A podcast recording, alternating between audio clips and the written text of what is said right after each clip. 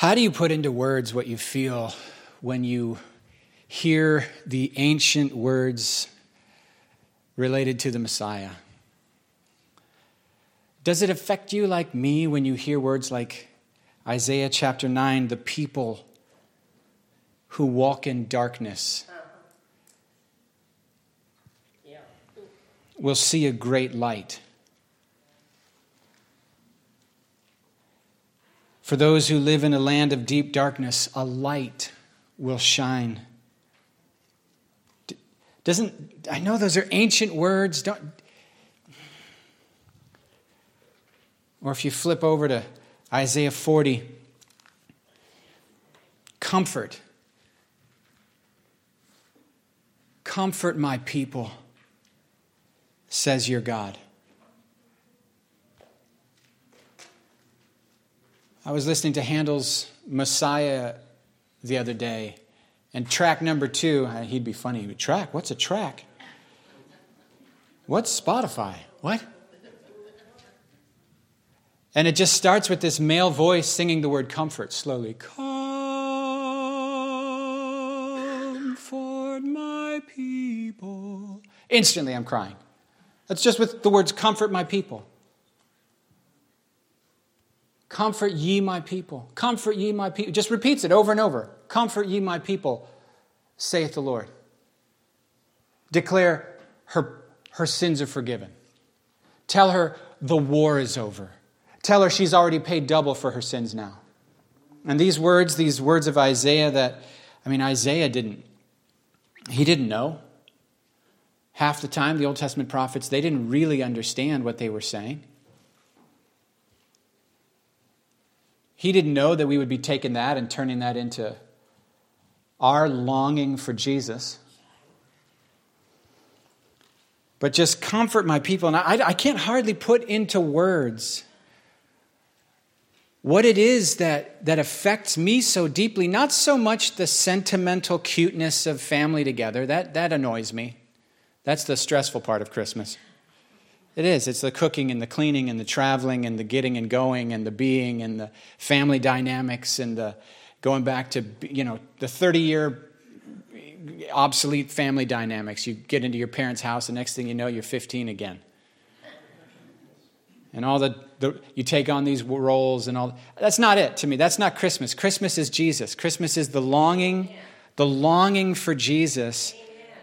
I don't know if you've noticed this as you as you've read your Bible, but every time God makes a promise to somebody, he keeps that promise. And every time he keeps that promise, he violates your expectations. Amen. It never looks like you thought it would look. Ever. Never. And we sometimes go, oh, how could the Jews miss it? Jesus was so obviously, he was the fulfillment of nine hundred twenty-seven passages of the Bible. How dumb do you gotta be? Uh, what about the nine hundred twenty-seven times the Lord promised you something and you missed it when it happened? It never looks like you think it's going to look, ever, never once.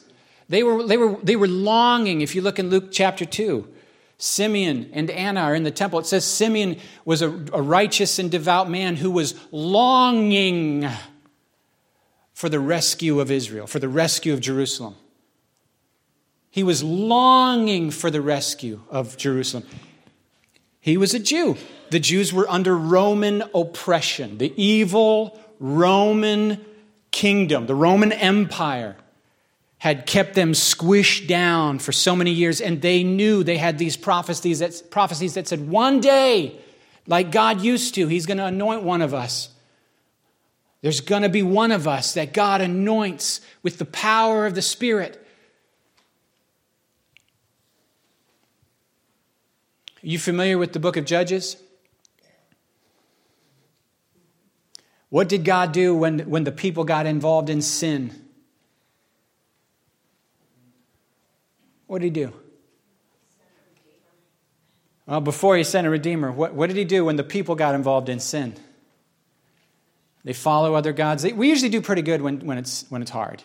In times of trouble, when we're desperate, when we're in over our head and we don't have what we need and we know we don't, we, we, we, we don't, we need God. We do okay when it's, when we're struggling, like, like Stan talked about a, a few months ago or weeks ago. Where we struggle is when we're doing fine. We forget the Lord. We get full of ourselves. And we say, look what I got. Look what I did. I'm doing fine. Or like my one friend, when I tried to talk to her about Jesus, she said, why do I need to worry about Jesus? I ain't dead yet.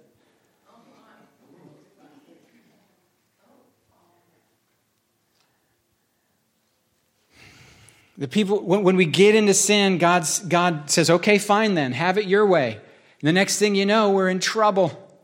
And they, then the enemy armies come and they mess us up and they rob from us and our lives get really hard. And then we finally, when things are hard enough, we cry out to the Lord in our distress, help me, I need you. And then he, he's very nice. He says, okay, I would love to help you. I've been waiting to help you. I've wanted to help you this whole time, but I had to wait. And then he, he would, his way of helping his people in the Old Testament, and specifically in the book of Judges, it's called the Judges cycle. The people turn away from the Lord. Then God allows the enemies to dominate them. And then we go, oh no, and we t- return to the Lord and we say, oh, help, help. And then God's solution is he sends the Holy Spirit to somebody, not everybody, which is interesting, somebody, a deliverer, who is anointed with the Spirit, and then someone like a Samson. You know that story? And he has supernatural power to fight the enemies of God's people. Or someone like a Gideon. Or someone like a Jephthah. Or someone like a Deborah.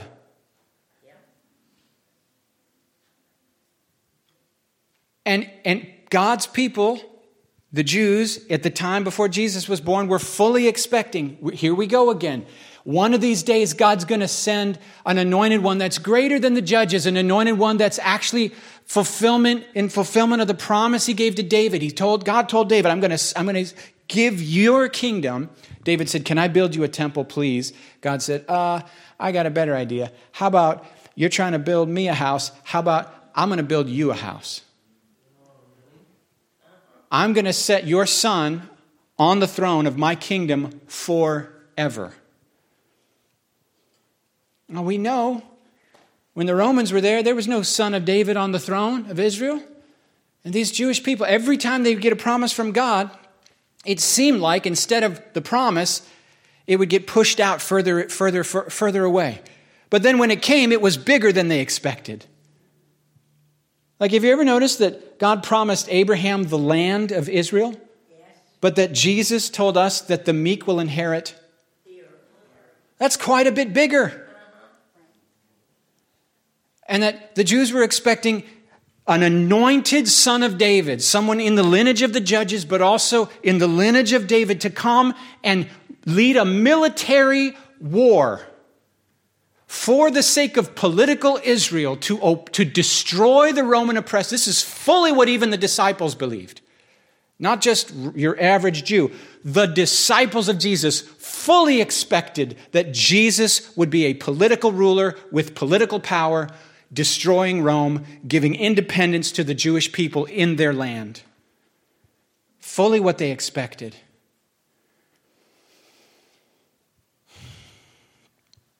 But God's way is to anoint someone with the Spirit. Did you know that that word, anointed one, you remember that, right? Samuel, when Samuel goes to the house of Jesse, the prophet Samuel. Raise your hand if you know Samuel. Okay. The prophet, he goes to the house of Jesse, investigates, says, ah, it doesn't seem like it's any of these guys. You got any more kids? Jesse says, ah, there's a runt, but I keep him out with the sheep. I guess I could bring him too. David comes in, and Samuel says, that's the one. What does he do? Do you guys remember what he does? He pours oil on the boy. What does that mean?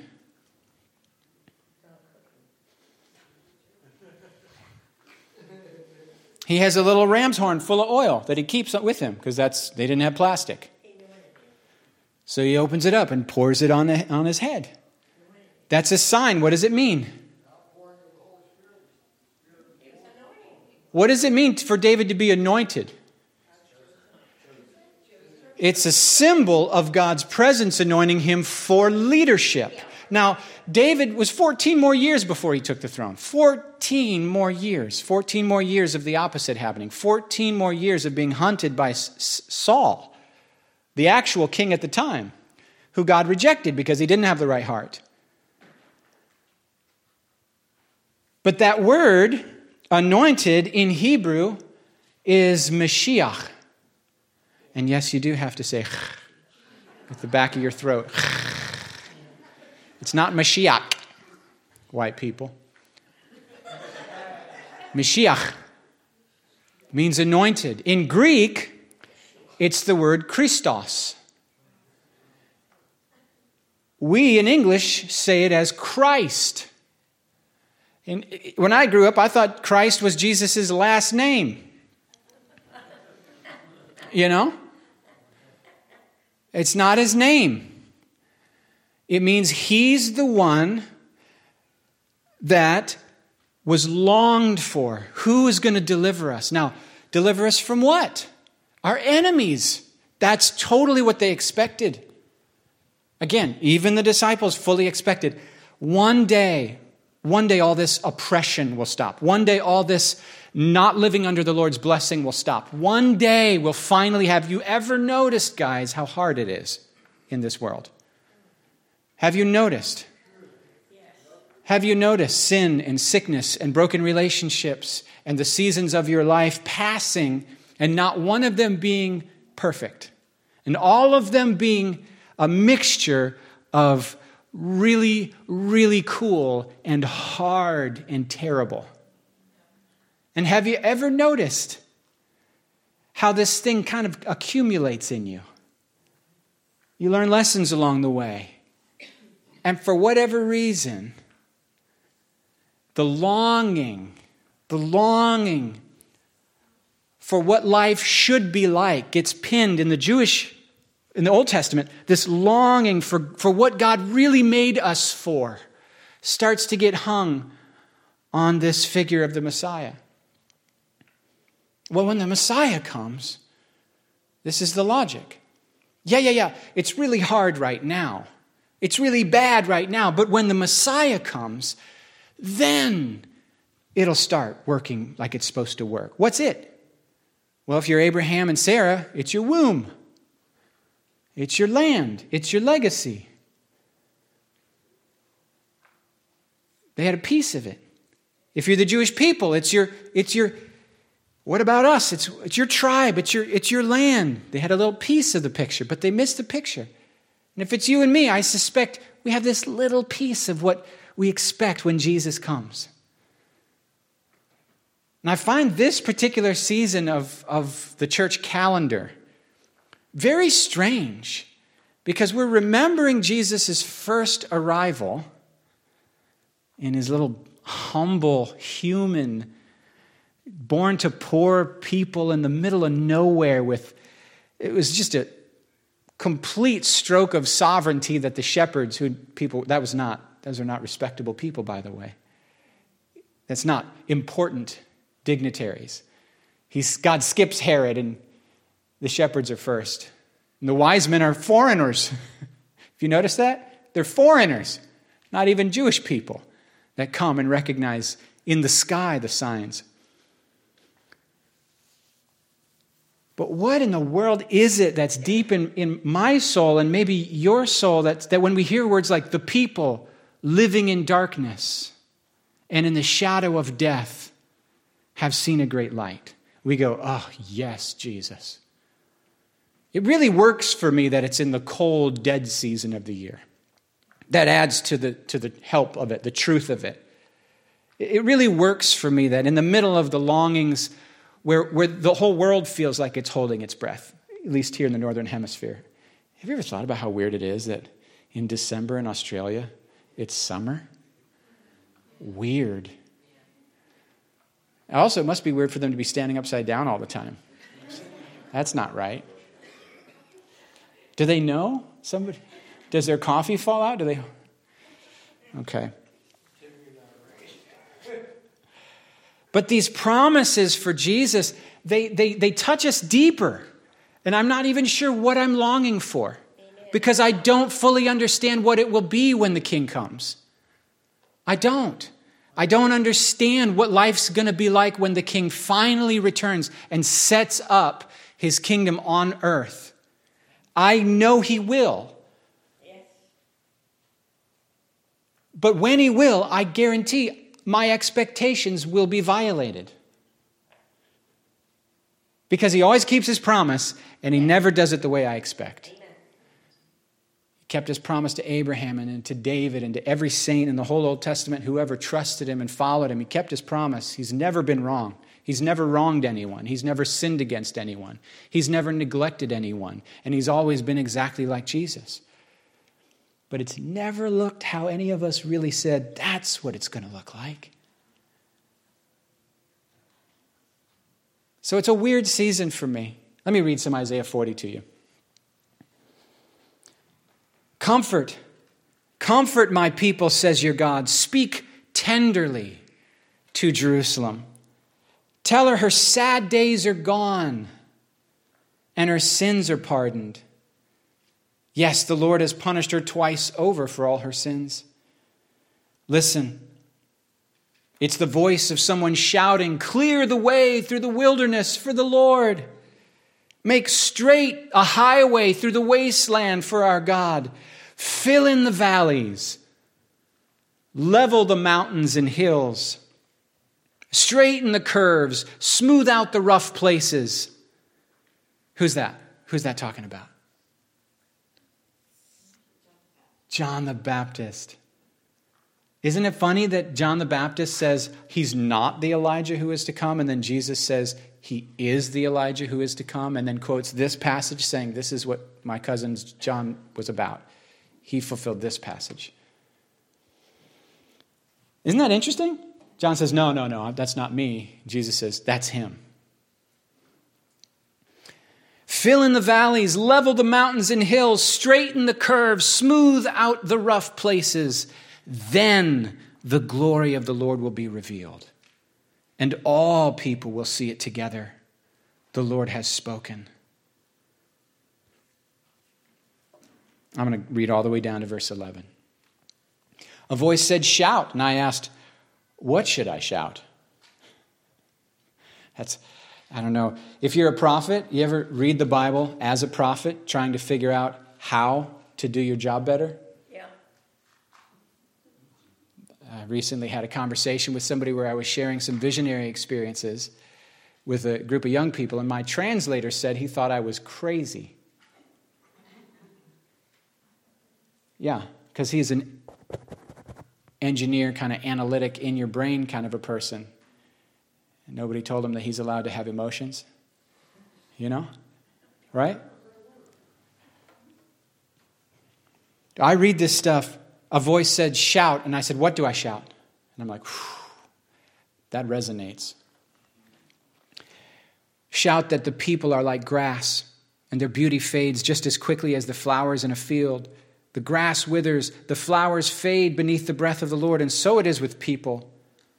The grass withers, the flowers fade, but the word of our God stands forever. Have you feel, have you feel, the older you get, the more you feel that. Life is so short, and then when you're dead, people who didn't work for it get all your stuff, and it means nothing. Amen. The older I get, the less I think anything matters. I mean, besides, like, honestly, I'm serious. The big stuff isn't big. The small stuff probably actually is big. And the only thing that really matters at the end of the day is, do I love Jesus, and am I loving him in the in the face of the people in front of me? Because everything else is gone. And your great accomplishments, they're forgotten within the time that the two generations away from you is dead, because they're the only ones who knew you or your story, and they're gone, and they forgot. And then I, and then I sometimes I go, oh, everything's meaningless. Is this Bible even true? And then I read the Bible, and it says what I've been saying, and I go, oh, good. I'm serious. Like the one day I started thinking about our sun dying and the, the heat death of the entire universe, that all... The whole universe is made of energy, and it's all burning down. It's like a battery running out.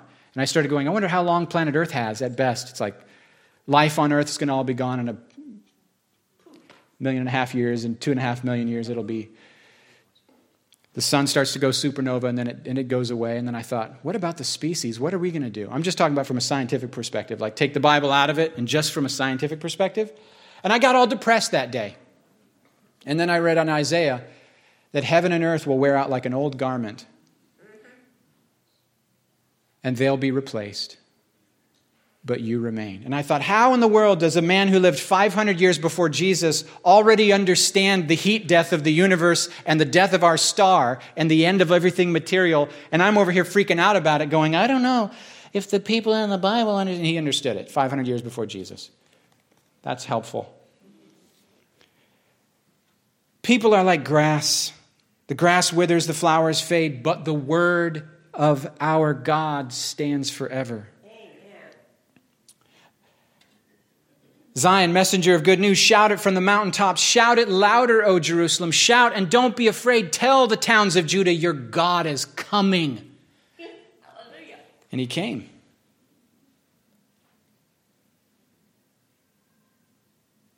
And they missed it. And they crucified him. I'm just saying, he keeps his promise and violates our expectations.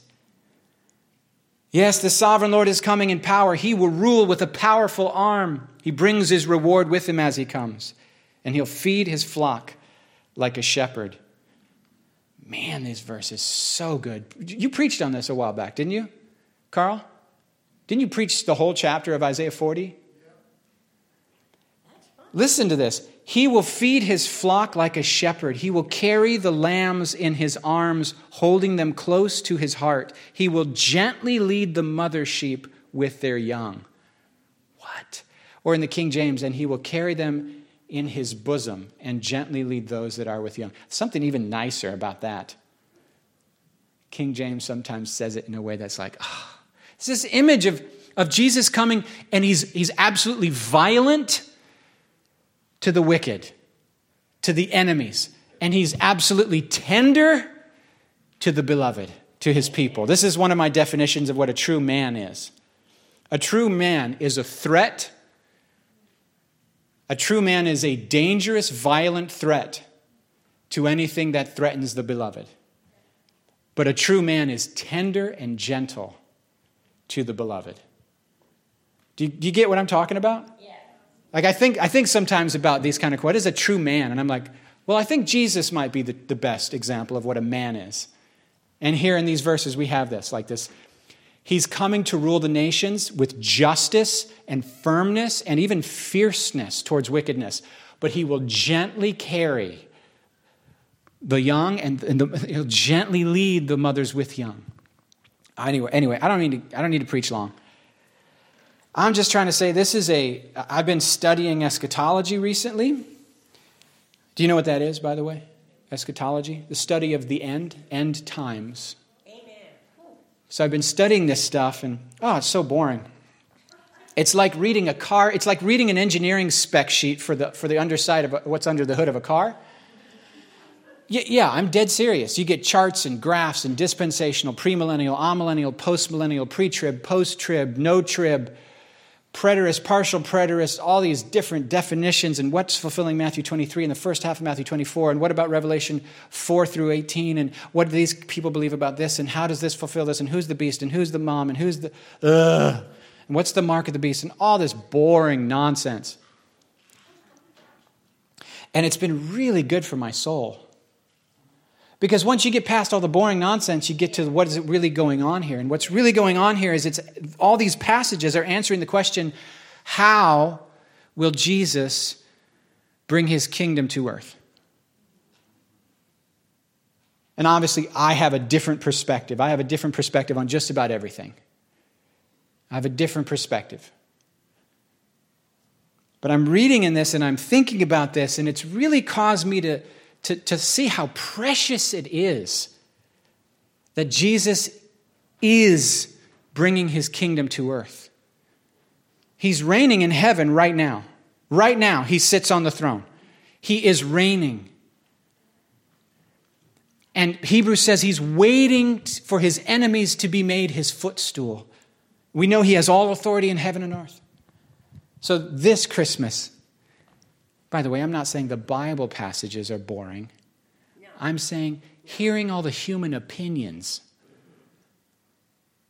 It's like reading science manual instead of standing by the ocean and feeling small. Do you know what I mean? Yes.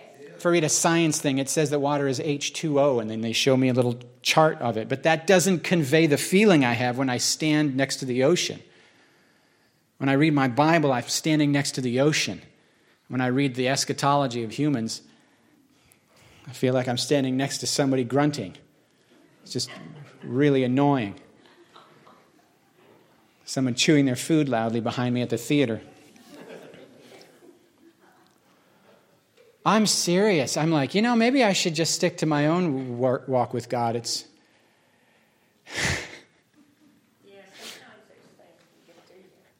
yeah. But it's made it's made these passages, these promises about the coming king really precious for me this year. Enduring the boring stuff of digging through the details of the Bible passages has, has made me go, oh man, we always get it wrong, and God always keeps his promise, and his kingdom's different than we thought it would be. His promise is usually bigger than we thought it would be. It usually includes more than we expected it to include. And this is a really dumb way to say it, but I never wanted to uh, be a Mennonite or, or marry a Mennonite. You know what I mean? You don't pray about, you, you're probably not praying for a Mennonite man. You're just praying for a man. Oh, you're not even praying for a man.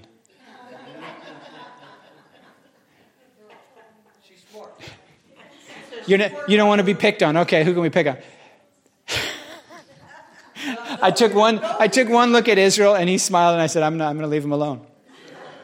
I do remember at Bible, Bible college, one of my friends graduated from Bible from Rosedale, and they all had these little verses for what's next, and she took this verse out of context where where it says, and now get me a man, and it was David calling for someone to bring him something. It was like, give me a man to bring me a thing, and she's like, took the first half of the verse, cut it, pasted it, and now bring me man.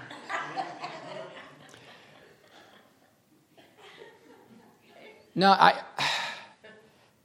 Jesus is called the desire of nations.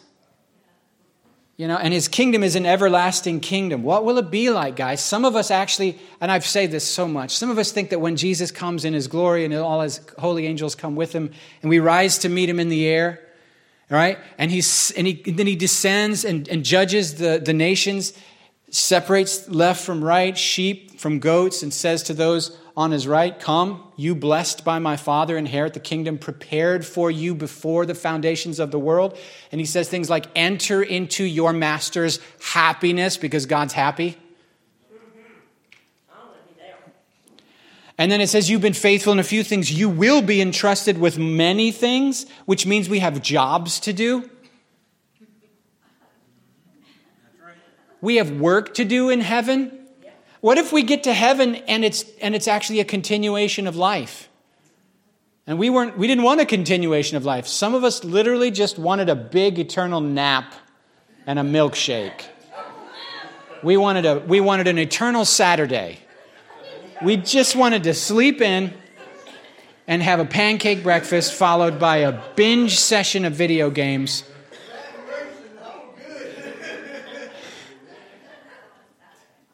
An eternal Saturday.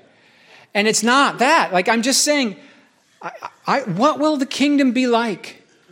I don't know. Honestly, I don't know. And when we even joke and talk about this, doesn't a part of your brain say, this is foolishness, and part of you even says, it's not true? Yeah. Like when I was at Tony Gaiman's beautiful funeral, and there was so much peace for, that everyone was giving you the right gospel answers, and I started to be frustrated. And I went to Dave Chupp, and I said, is anyone in here even angry? How's come we're just, it's all the comforting, positive things. My friend Tony died of cancer, and, and, and it was dehumanizing for her. First, she suffered a lot. Yes, she did. And she knows Jesus, but isn't anyone angry? I said, is anyone in here cussing? And Dave says to me, Tim, first of all, we're in church. No, she was a sweet aunt. She's amazing. Tony was all, always is amazing. Like when when Isaiah died and I talked to her, she was she blew my mind. When she found out she had cancer and I talked to her, she blew my mind. And you go, what does this have to do with Christmas? For me, everything. Everything. Because I expect that when the king comes, that's one of the enemies that will bow. And I'm tired of that enemy. I'm tired of hearing the word cancer. I'm tired of funerals for young people and funerals for moms that aren't ready yet. I'm tired, exactly. So I don't even know why when he says, comfort my people, I cry. I don't know what I'm crying about. I can't put into word. I'm not eloquent enough to put the weight my soul has accumulated in my only in my short forty-five years. I don't know how to put into words why. And you go, well, Tim, but that's not why. You should be in love with Jesus. I, I am in love with Jesus. It's a combo of things. I want to know him better. I want to see him clearer. I want his kingdom to come. But I also am, I'm tired of living in darkness. Yeah. And it says that people who live in darkness have seen a great light. Guys, I have Jesus on the inside, but I'm still in a fallen world. Amen. And, and, and, part of having Jesus on the inside in a fallen world, Romans eight says, we who have the first fruits of the Spirit groan. We groan inwardly. We're longing for his kingdom to co- to consummate. We want Jesus to come back and really reign. To really, really reign. Yes. Yeah, so Dave says, well, first of all, we're in church. Okay, that's valid. And he goes, and secondly, you don't know what we're doing in behind closed doors. I'm furious. And he starts crying. And I'm like, finally, now we're having a funeral. Let's, let's, can we let it out? Can we say, like, this is stupid and I hate this. I'm so sick and tired of death. No, yes. Like, even Jesus, Jesus cried at Lazarus's tomb. And then some people go, mm, he was crying about your unbelief, Tim. Have you heard that one? He was crying over your unbelief. That's what made him cry. And I'm like, bro, what? You don't think he's crying over the state of the world under the conditions of sin and death? Amen. You don't think he loved Lazarus and he loves Mary and he loves Martha? You don't think he feels what we feel? I think he feels what we feel. Yes. I'm so sick and tired of people giving God the credit for the crap that goes wrong in the world. No. Ty- I'm tired of it. All right, okay, stop preaching. Let me, let me finish. He becomes one of us. He comes, he takes on flesh, he becomes one of us. He violates understandings in every... They didn't understand it was going to be God. They thought it was going to be one of them, empowered with the Spirit, to kick the bad guy's butt. In other words, they expected about a three par, a three-yard run in a football field, right? They, a three-yard, hand the ball, three-yard progress. And what they got, and what they got was the whole field just disappears and the game changes completely. And the Gentiles come in, and our sins are forgiven, and resurrection from the dead happens, and the Father is revealed incredibly, and every promise in the Old Testament is shown to be a seed which doesn't look anything like you expect. His promise is like an acorn. If I handed you an acorn and you'd never been to planet Earth, and I said, what do you think this will look like when it's full grown? I doubt you'd, you'd show me an oak tree. I doubt you'd draw me an oak tree. And that's God's promises to us. They come to us in acorn form, and who knows what they'll be. In fact, Paul says, you don't even know what you'll be at the resurrection. What are you going to be? C S Lewis says, if you saw the person next to you in the age to come, they're either changing into something so hideous and demonic that would terrify you, or something so godlike and beautiful that when you see them, you'll be tempted to worship. You've never met an ordinary human being. Because what we are now is only a seed of what will be then. And similarly, God's kingdom. Jesus came as the seed and he planted it in the earth, and that kingdom's been growing ever since, and his kingdom is winning, you guys. Right now, of the increase of his government and kingdom, there will be no end. It's in Isaiah nine that I just read earlier. It's growing. It's it's still the, it's the most it's the it's the dominant worldview on planet Earth. There's the, the close second isn't close. Every day, like two hundred, how is it? two hundred thousand people come to Jesus every single day. Yes, there are persecutions. Yes, there are troubles. Yes, there are dangers. But the kingdom of God has been advancing from day one, and you and I can get in on it, but it really doesn't depend fully on us. When I grew up, that's what we thought. People, the, the evangelists put guilt on us and said, it all depends on you. How did I meet God out in the, in the, in the wilderness with nobody? If it all depends on people. We, we're privileged to be a part of the expanding kingdom. Amen. But it actually depends on him. And he's doing things, and he's acting, and he's moving. And his kingdom wins. Jesus wins. It's the, it, all the boring stuff I was reading. The good part of it is the fact that all Christians believe in common, we win. And the book of Revelation is like, is like somebody... At the baseball game, when your team won the World Series, they just put the phone on speakerphone and they let you hear the crowds freaking out in advance. The we win, we win, we win, we win. And now it says, eventually, at the end of your Bible, the kingdoms of the earth have become the kingdom of our God and of his Christ, and he will reign forever and ever and ever, and God shall dwell among them, and he will wipe every tear from their eye, and sorrow and sighing will flee away, and there will be no more night, for God himself will dwell among them, and he will be the light. Man, I don't even know how to imagine that. I know it's coming, but when it comes, I doubt it'll look how I expect. And Christmas stirs all this up for me. These promises, they stir all this up for me. Let's talk about gifts real quick before I end. What do you buy for the person who has everything?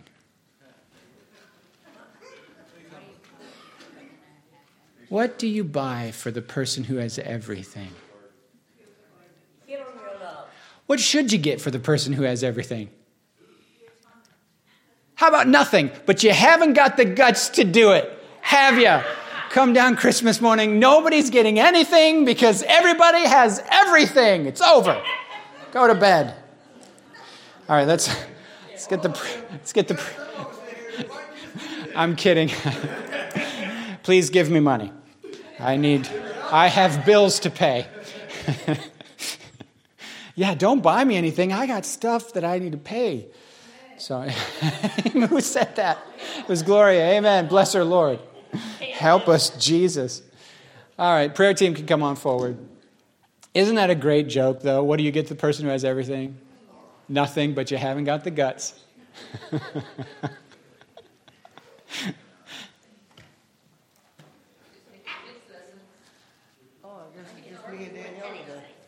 One more time. Do they do it? You got to buy another house to put the stuff in? Mm. That's first world problems right there. What do you guys got? I feel like a midget next to my wife. Okay. I won't repeat that. It's a general prayer for general, anybody. Yeah, general, general prayer for anyone. Prayer. Right. Pray for John since he hit that high note. Anything? No. Okay, cool. Let's go ahead and stand. Ah, Jesus, we thank you for your arrival, your showing up as one of us to carry our burdens and to show us what love looks like and to show us the Father and to fulfill every promise in surprising ways. Thanks that you come to each of us like you came to Abraham, and you meet us at the point of our need. You meet every one of us individually at the point of our need, and you have a story with each one of us just as real as the stories in the Bible. And, you, and you're faithful to each one of us, and you care for each one of us, and you have a journey with each one of us. So I ask, God, that, that this season we would settle into our imperfection and let you walk with us in our imperfection in a broken world. And we ask, God, for you to take us just a little deeper. Take us just a little deeper. In Jesus' name, God's people said, amen. Amen. Amen. Thanks for being here.